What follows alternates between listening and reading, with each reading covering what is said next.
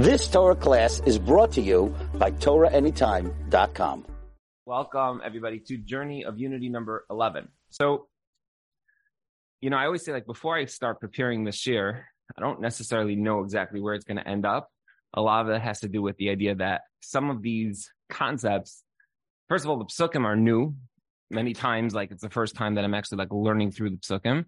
But also, I find that like as I allow an idea to percolate in my mind, it just sort of goes down different routes. So tonight, I want to sort of build to a, an idea that I think that if a person is able to master this, they have a very good chance of really changing the whole course of their marriage. So let's go slow and let's build in almost like in three stages here. So the first idea is based on the pasuk. So what is the pasuk? We're up to the pasuk says kappa parsa la'ani V'yadeha shocha la'avyain, which basically means that her hand is spread out to the ani, poor person, v'yadeha, and her hand is also spread out to the is sent out to the avyan, to the needy person. What does that mean? So the first ten psukim of Eishes Chayil, without saying it, really highlight the idea that chesed starts at home you go through all the psukim, it focuses a lot on marriage, right? It's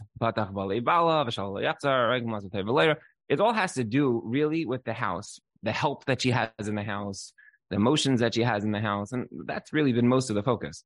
Comes along this pasuk, excuse me, and the pasuk says, now that she's mastered the home, she's now going to expand out to other areas. So kappa parsaliani, her hand is spread out to the poor person obviously not referring to her her, her own family.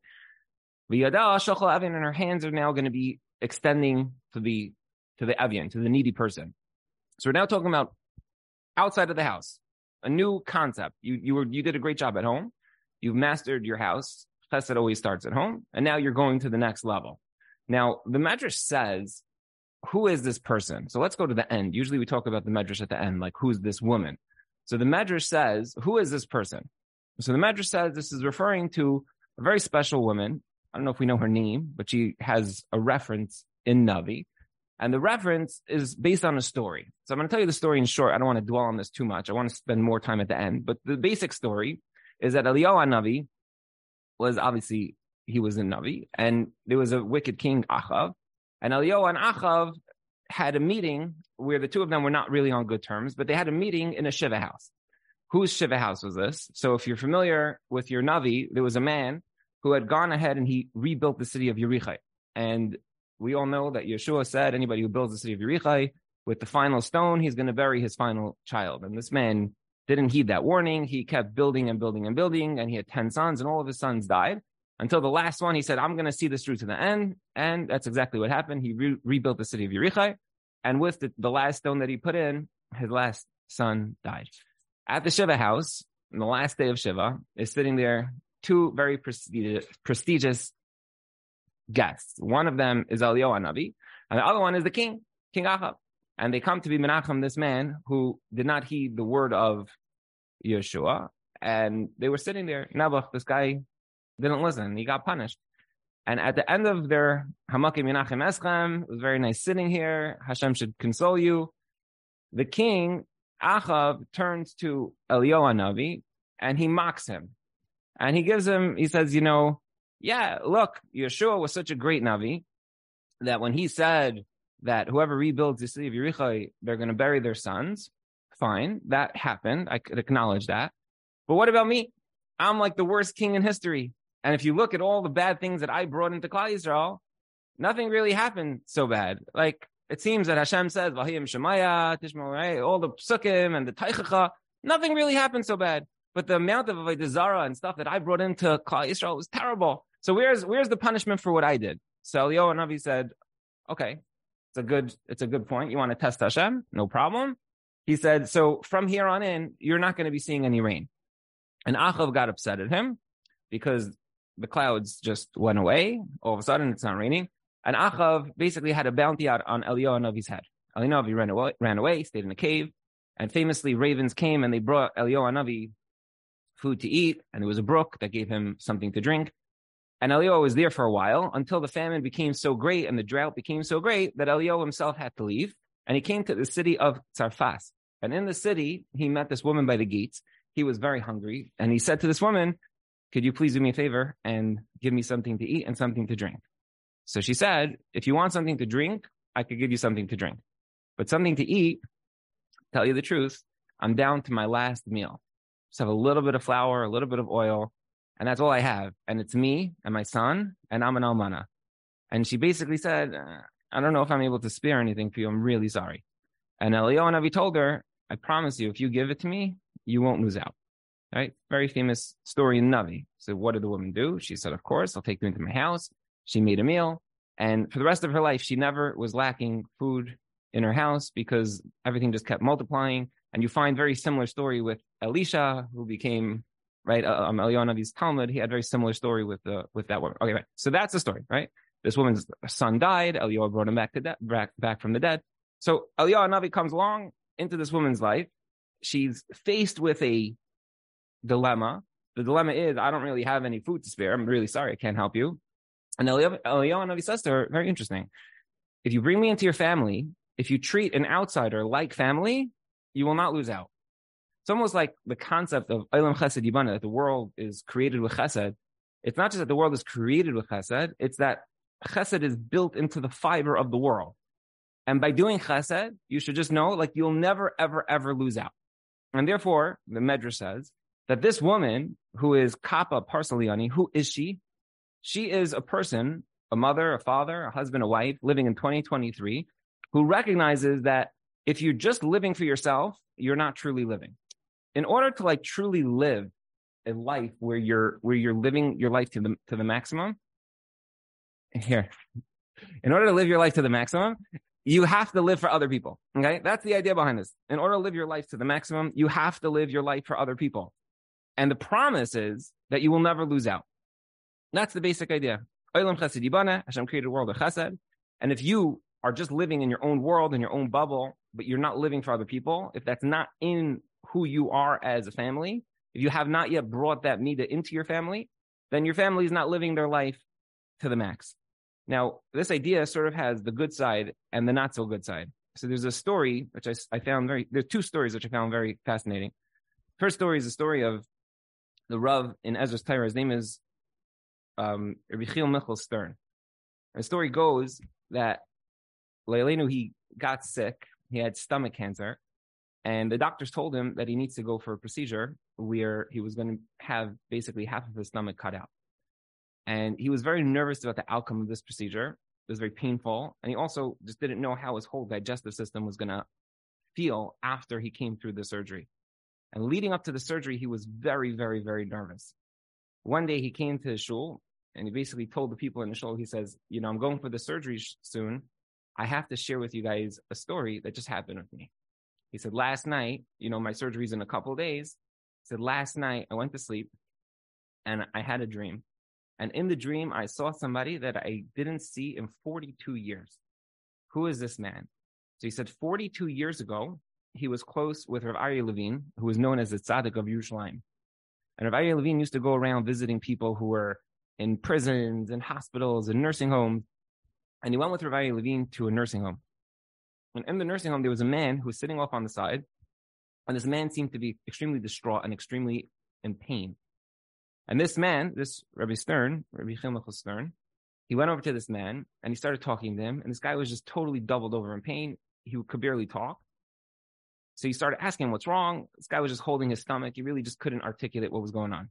So he went over to one of the attendees, attendants over there, and he said to them, Tell me what's going on with this guy. So they said, Oh, he's one of our patients. He has a major stomach obstruction. He needs a procedure done, but nobody here is willing to pay for it because it, we're just the facility that, you know, they, we watch the patients, but we don't actually do the procedures here. He needs to go to the hospital, and in the hospital, they'll take care of him. He said, let me, let me call the family. He gets one of the sons on the phone. He says, you know, your father's sitting here in the, in the nursing home, doubled over in pain. Nobody's here dealing with him. This guy said, listen, we gave him to the care of the nursing home. He's not our problem anymore. They have to deal with him. I don't know why you're calling me. Please don't call me again.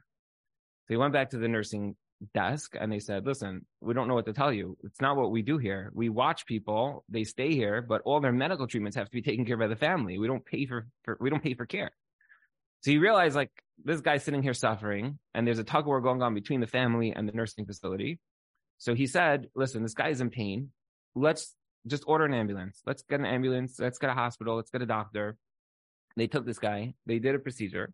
And a couple days later, he gets a bill. And the bill, I don't know what this means in American dollars, but the bill was for 300 lira. Okay. Lira was the currency back in Yerushalayim back in those days. The bill was for 300 lira. He said that he made, he earned 500 lira a month, just to give you a concept. So basically, like 60% of his salary for the month. So he looked at these bills and it had his name on it because he's the one who called the ambulance. He's the one who brought everything in. And he looked at it and he said, okay, let me at least now call the family. He called the family and he says to them, listen, your father had this procedure done. The guy's like, what do you want from me? Like, if you guys take care of him, take care of him. He's not our problem. And they hung up the phone. And he's like, okay, this is a problem. So he went ahead and he spent 300 lira, his money, 60% of his income. He saved it. He saved it. He spent it and he paid up this guy's hospital bill. A couple days later, he's making his rounds and he comes back to the same nursing home and he sees the same man sitting on the side in doubled over in pain. And he says to the nurse, what happened? They said, I don't know. They did some sort of procedure. They brought him back here, but now he's on the side and it's just, it's just, you know, I don't know. He needs a doctor. So he called the son. The son slammed the phone down on him. The nursing desk was not interested in dealing with them. So he called the, he called 911 again, whatever the number is in Israel. He called them again. They came with an ambulance. They pick up this man. They bring him to the to the hospital. They do the procedure again. They send him a bill for another 300 lira. A couple days later, he's back in the same nursing home. He sees this man again sitting in the corner. He said six different times within a span of just a few weeks. He was in this same facility, same story, called the same family, six different times. They had to take this man until finally everything fixed itself up. And that was the story. He moved on with his life. He spent, I don't know how much money that is, right? If you want to try to calculate in your brain, let's assume it's $5,000 each procedure, right? So he spent a total of $30,000 on a total stranger that he had no idea who he was. Okay. Now he is a few days away from his own surgery, his own stomach cancer surgery, where they're about to cut out half of his stomach, and he's petrified. And he said, Last night I had a dream, and in the dream, I met this man. And he came to tell me that he he heard that I'm having this surgery going on, and he went to the Beis Din and he told them over this story, and he said, "I I promise you, you're going to come out of this. You're going to feel totally fine. You're going to have to go through this procedure, but you're going to come out. You're going to have no complications. Everything's going to be smooth, and everything's going to be fine." And that's exactly what happened. As man said, it's unbelievable how 42 years before he got involved in somebody who had something wrong with his digestive system. He did something which he extended himself and 42 years later, his entire, he was like, pachad, like what's going to be for the rest of my life? The rest of your life is smooth sailing because you put good into the world, good comes back to you. The Gemara says, Magalgal in schos al zakai, which means you, you plant good, good comes back. You plant evil, evil comes back. This man planted good and good came back to him. On the flip side, I was reading the story, and at the end, I mamish had such a like such a shudder. The story just really hit home. The story goes was that there was a Talmid of the Chassam Sofer. He got a job in a town in Poland. I just saw this book from Yechiel Spero, just really blew my mind. He got a job as a Rav in a town in Poland. Okay. His name is Reb Leibish Mintz, and he got this, this stellar, this job as a Rav in a town. This man was a genius, brilliant, brilliant, brilliant man. And he spoke multiple languages. He was very articulate. He knew a lot of things about a lot of things. He used to deal with the government and issues and committees and things and everything. There was a group in the town that decided that how is somebody so smart? It's not possible somebody could be so smart just from sitting and learning. So they spread a rumor that the only way that this man, this Rav, the Rav of their town, was so smart was because he was reading books written by secular authors, which is like the worst thing in the world. And that's the only way that this man could possibly have so much knowledge. So this rumor caught fire, and many people in the town started dis- distancing themselves from the Rav. They started asking other people shilas. They started going to other people. And the Rav was able to sit and learn, but he was very isolated within his own community. One day, there was an outbreak of some sort of pandemic, a local pandemic, something that was going around. And the government said that there can't be any mass gatherings because it could spread, right? We've heard a thing or two of that, right? So the government said nobody can gather. This is the chok mehamedina. This is the letter. This is the rule of law. Nobody's allowed to gather. The Rav was approached that there was a local wedding that was taking place, and they asked him, like, what should we do? So Rabbi Mintz, the Rav, he stood up and he said, you know, I've evaluated this whole thing. It's a legitimate threat and we have to be very cautious. It's sakanas nefashos. Nobody's allowed to go to this wedding. A few people heard this and they said, eh, like this modern Rav, the Talmid of the Chassam Sofer, but like he's a modern Rav. He's not, we don't have to listen to him. So they decided that they're going to move the wedding into the cemetery. And there it's like sort of off grounds and maybe we could get away with it. He heard about it and he said, B'Shemaithin, nobody's allowed to go to this wedding. Anybody who does, we're going to have to take very severe action. This is really pikuach nefesh. You cannot go to this wedding. The wedding eventually took place, but nobody went because they were very scared of, you know, being arrested. And, but the wedding took place. But there were many people in the town that were very jaded by this. They were like, this Rav, this modern guy comes in and he's telling us what to do based on science. Eh, this is not for us. It came time for Rosh Hashanah. And Rabbi the Rav, his job was that he was the one who calls out. He's the Makri. He calls out the Kiyas on Rosh Hashanah. He stands up in Shul, middle of Rosh Hashanah. He goes up to the Bima and he's about to start. And a different guy comes running up and he says, Excuse me, excuse me, you could go sit down. We don't need you here right now. Thank you very much. I'll be the makri this year. We don't need a modern Rav calling out you want to call somebody, you could call the police on people who are gathering for weddings. We don't need you here calling out to to Hashem. Leave that to us religious people. You go sit down on your side on the side and thank you. We don't need you. And the Rav said, like, what are you talking about? I'm the Rav. Excuse me, please go sit down. And a fight broke out and this guy slapped the Rav in the face. The whole town was in shock. The police came. They had to break up this fight. And shortly after Rosh Hashanah, Reb Leibish Mintz was escorted in shame from this town. That was the story. Now, what was the name of this town? So the Polish name of this town is spelled O S W I E C M, Oslicim. But the way we pronounce it is Auschwitz. That was literally the center for everything. And there's this like, oh, I read this, I was like, I had chills.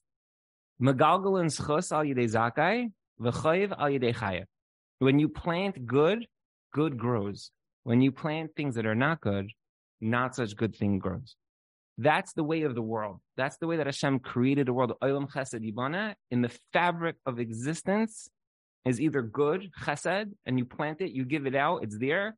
If you don't, then it's not. Uh, and the first part of this pasuk, of this Eishes Chayil, of this man or woman who wants to live their life to the fullest is that you turn to your family and you say to them very simply, let's plan good. Let's be good. Let's extend ourselves past ourselves. Let's open our house. Let's have guests. Let's have haknasas archim. Let's visit people. Let's call people. You live your life beyond your own self. And if a family does that, you're now expanding not just like, okay, I'm a nice person, not just I'm expanding out, you're actually starting to teach your family. And that's what brings me to number two is that whenever I talk about dating, I always tell people that I think that one of the most miss, I'll say missed opportunities. It's like while a person's dating, you have an opportunity to ask questions. And if you ask questions that are just random questions, fine. You know, you see have a good time with the person, fine. But I think anybody who's married for more than a minute will agree that the reality is that when you're living your life with your partner, with your husband, your wife, you realize that most of your interactions is an emotional connection to the person or an emotional relationship with the person. But when you're dating, many people don't take the time to actually date emotionally. And people say, well, what does that mean? Very simple. You, you determine if the person that you're going out with is congruent with your emotional state. Are you able to have a good, heavy conversation with them? Do you like the way that they perceive the world? Do they deal with challenges the same way you would? Or in a way that maybe you don't, but you look up to them. You're able to like share their passion for something. Everyone is filled with emotions. But if you just date and you go to Dave and Buster's and you go for walks on the boardwalk and you talk about like people always say like we talk tachlis. What did you talk about? Uh, we talked, you know, hashkafa. Like I think this, and they think it's fine. Yeah, it's important. I'm not making light of it. Like yeah, it's an important thing. You have to make sure you're going in the same direction in life. But 99% of the time, that can be determined within before you even go out with the person. You make some phone calls. You know a general sense. Like you're headed north, they're headed north. Maybe more or less, right? You go on one or two dates, you could figure out like if you're you know, what highway you're on. When it comes to emotions, emotions is a relationship. You're getting into a relationship. How do you not date emotionally to see like if this person is even congruent with your with your emotion? And what struck me was here you have a, a woman, the Eshes Chayil, a man, right? He's leading his family. And he turns to his wife and he says to her, Okay, honey, we I want to have guests in the basement this Shabbos. Okay, how many? I want to have 10 people. Not for myself, not for my covet, not for anything there's a family, they're making a simcha. I'd like to open our home a little bit. I, I want to help, you know, the neighbor across the street with whatever it is. I'll be gone for an hour. Whatever the case may be. If, if the couple is not on the same page with the way that they perceive the world, with the emotional connection that they have with others, you can have massive fights. Like, what do you mean you're opening our house to other people? What do you mean you're going to be gone for an hour? What does that mean?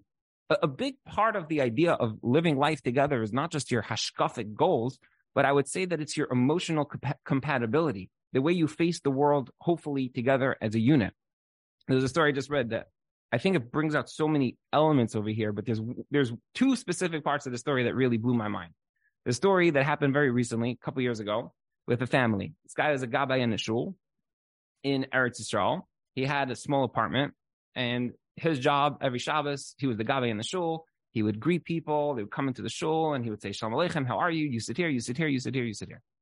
One Shabbos, it's, let's say Thursday or Wednesday, his neighbor meets him in the hallway and turns to him and says, Ah, oh, Shalom Aleichem, I'm so glad I met you.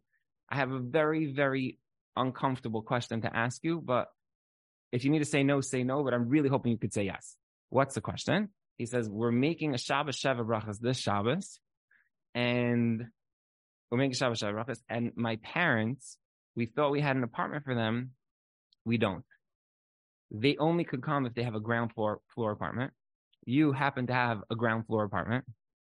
I don't know how to ask you, but I'm hoping that you'll you'll say, okay, like, would you be maskim to go and go away for a Shabbos? Like, give us your apartment, right? In our straw, obviously, it's much smaller than what we have here. So he said, like, would you be maskim? Go away for Shabbos.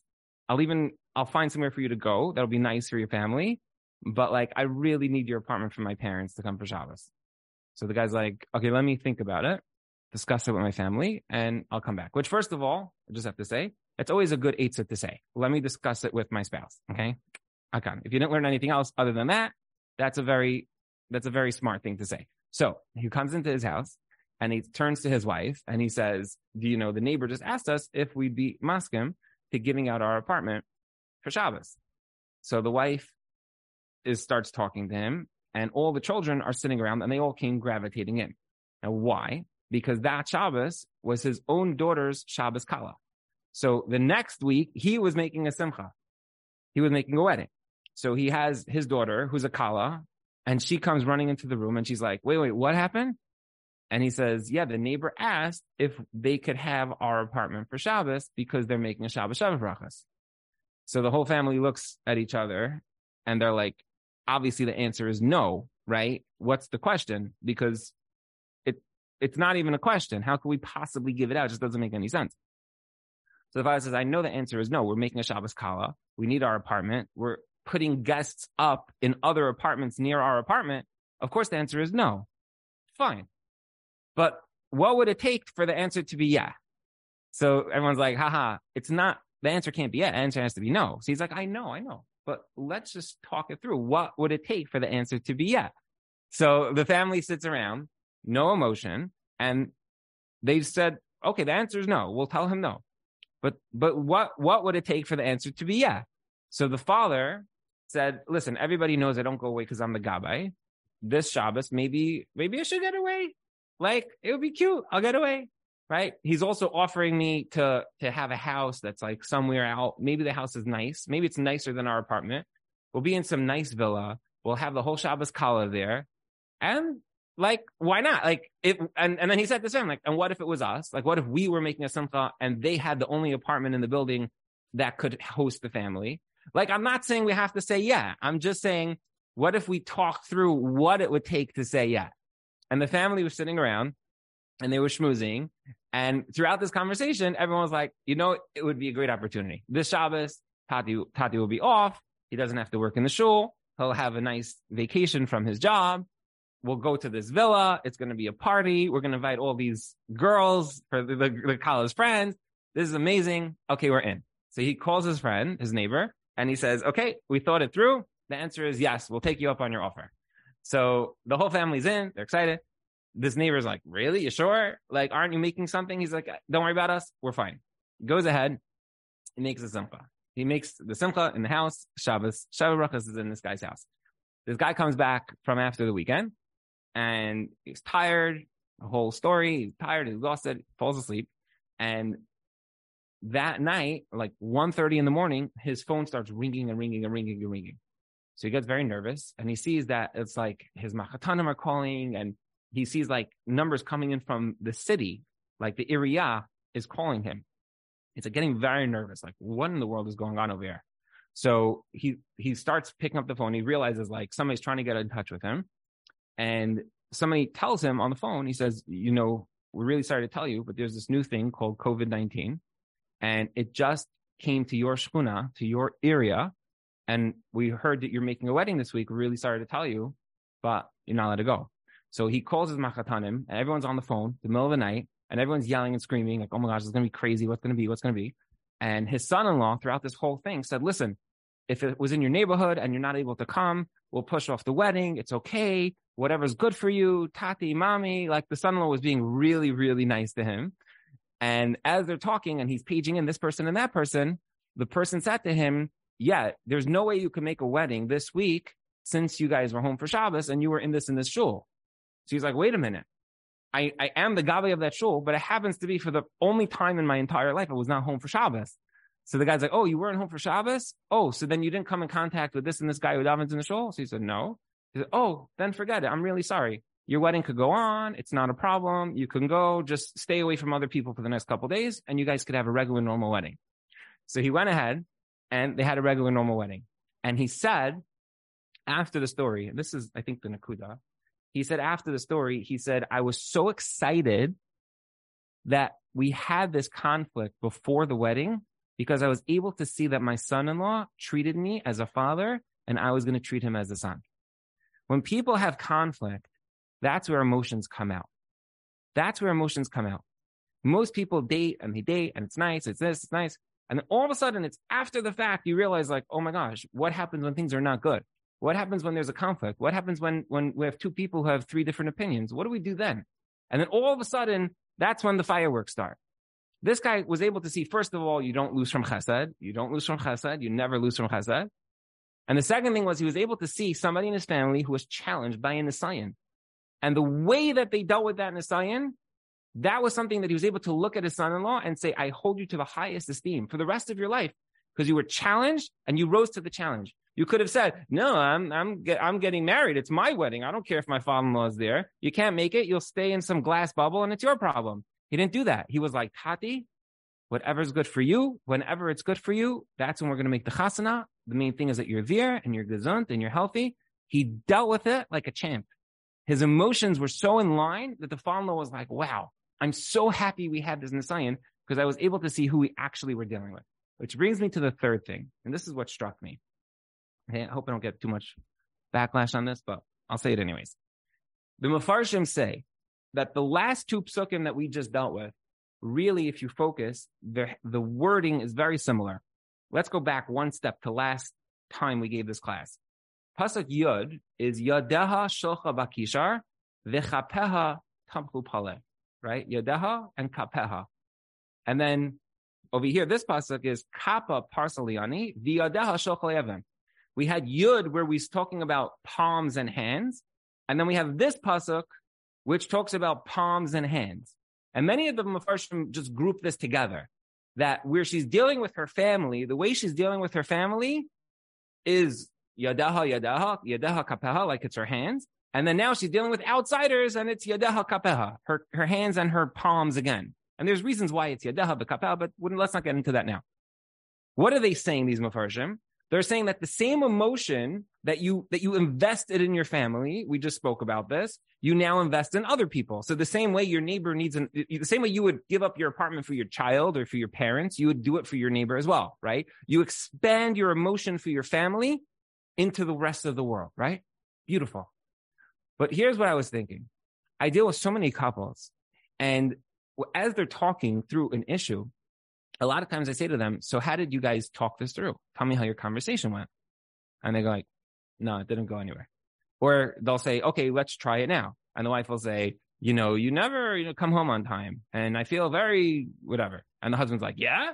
And they start screaming and yelling. And I'm like, whoa, like you guys, you guys are all saying right things. Like the things you're saying are correct, but the way you're going about it is totally wrong your voice has to change. Your emotions have to change. And what struck me as I was reading this was maybe it would be better for some people to treat their family the way they would treat their neighbor. It's, it's good. You have to treat your neighbor like your family. But sometimes it's good to treat your family like you're, like a stranger. Because I guarantee you, if you just mop the floor and your husband walked through what you just mopped. And if you just mop the floor and your neighbor walked through, I guarantee you your reaction would be different. I guarantee you. We're so comfortable, which is good, obviously, with our family that to a degree, a lot of what we, what we built up gets so lost.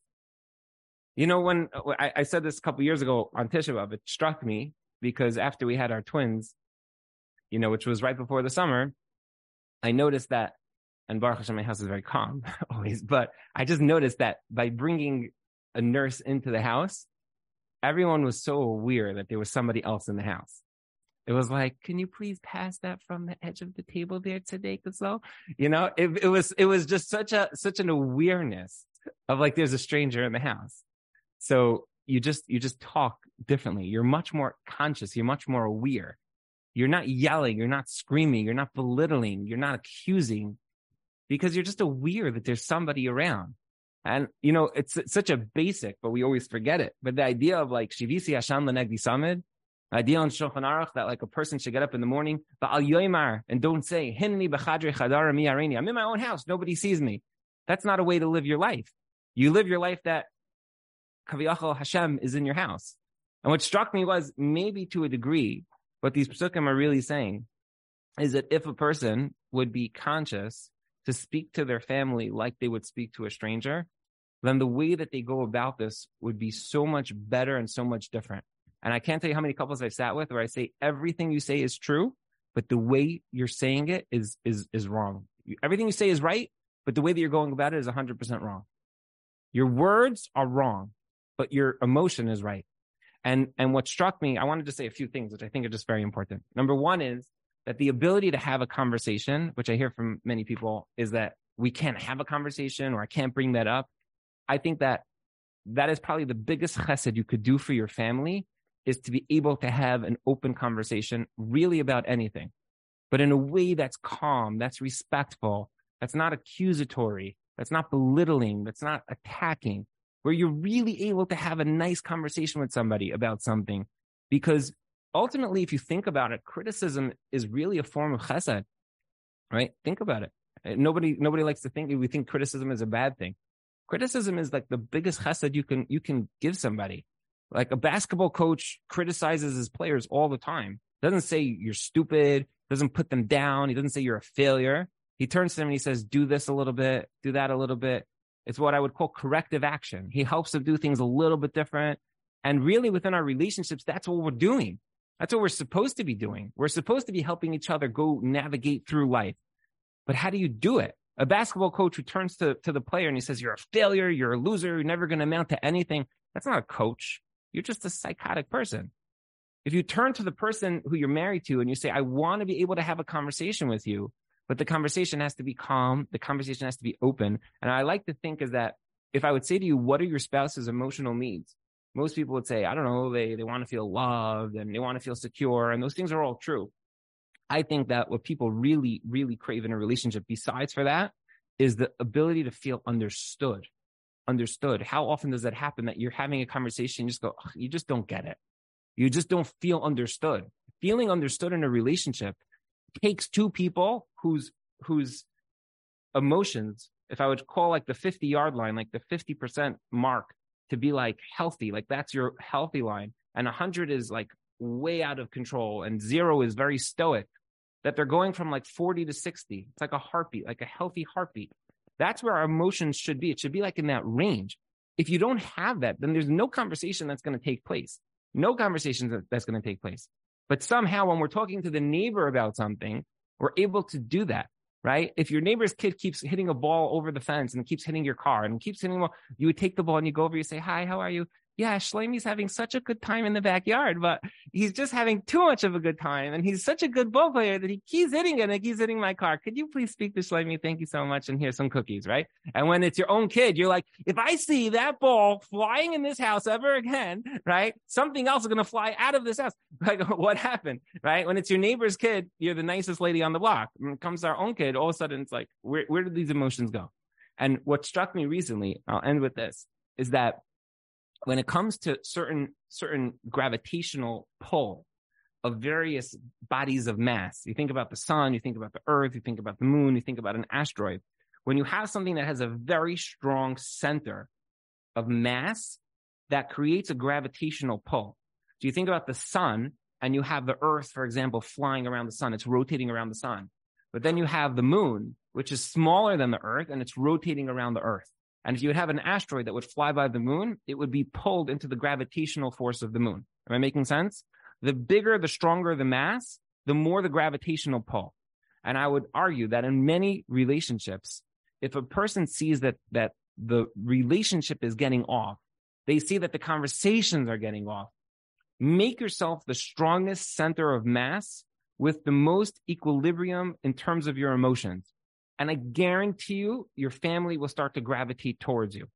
If you find that your kids are always jumping and yelling and screaming and it's like such a balagan in the house, be very, very strong with yourself, not with them, with yourself to make sure that your emotions stay in a healthy range. And if you do this for a number of days or a number of weeks, I guarantee you the overall octave in your house will lower.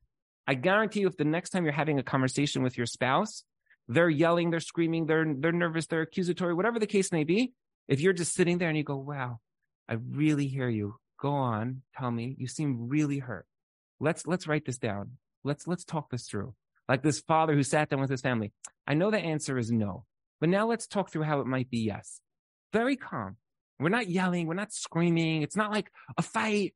It's let's just talk about it. Let's put this on paper. I hear you. What can we do about this? We're on the same team. We're here for each other.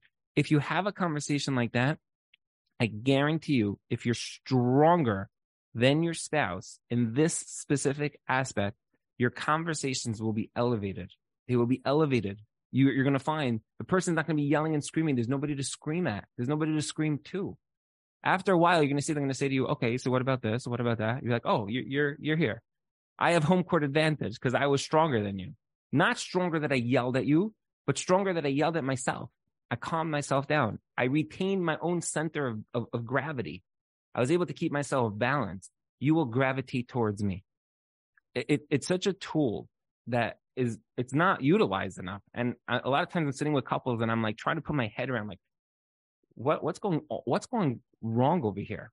And the answer is they, they can't even have a, a basic conversation about basic things. So I, I'm sitting there translating what the husband is saying and then what the wife is saying. And I'm like, one second, if you guys just mastered this, if you just learn to talk to each other by by understanding what you're doing, I don't call it wrong, but what you can do a little bit different, then I guarantee you that the entire level of your conversation will be elevated. So that's it. Let's just sum this up. Chesed starts at home. Chesed then expands out to other people and you treat other people like you treat your family. And that's a basic. If you live your life for others, you never go wrong. And that should be part of the way that you educate your family, that you bring up your family. And then your family learns from you. They learn their emotions from you, and you're able to see that you're able to have an emotional connection to other people. And just like when you're dating, you should date emotionally. When you're married, you have to make sure that your emotions are on the same plate, on the same team. You schmooze things through, even if it's an emotional. I was thinking, imagine if a husband came home and he said to his wife, the neighbor just asked for our apartment for this Shabbos and you're making a simcha. Just think about it in your own head. Play it out in your own house. What would that look like? It'd be like, no, no, no, no. Well, you get, I get emotional just thinking of the neighbor asking the guy, you know, like he's panicking. How do I even present this to my family? Right. And th- this man, I think is like a gadol. He's so smart how he came in and he said, yeah, they presented. The answer is no. So everyone's calm.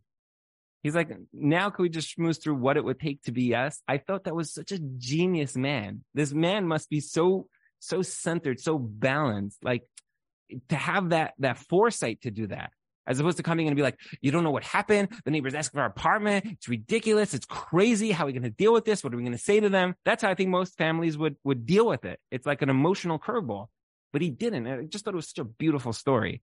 Okay. And then the last thing, which is, yeah, you should treat your strange, you should, you should treat strangers like you treat your family, but maybe you should also treat your family like you treat strangers. Don't be so comfortable with your family to the point where you're belittling and you're putting them down. I just remember when I spoke on my Shabbat Sheva brachas, um, I don't want to tell you the whole speech, but just one point that I said at that speech, I remember, I, I just remembered it now. I said, my bracha to everybody who was like mishtatif in the whole thing is that you should treat your spouses the way I'm treating my spouse today. Right? Here at Shabbat Sheva brachas, like, you know, you just, you're so lucky you're married. You're so happy you're married. You just think the world of the person. But then as life goes on, all of a sudden it's easy to lose sight of that. And that's it that that skill, I think, alone is something which really could transform a relationship. All right. You've just experienced another Torah class brought to you by TorahAnytime.com.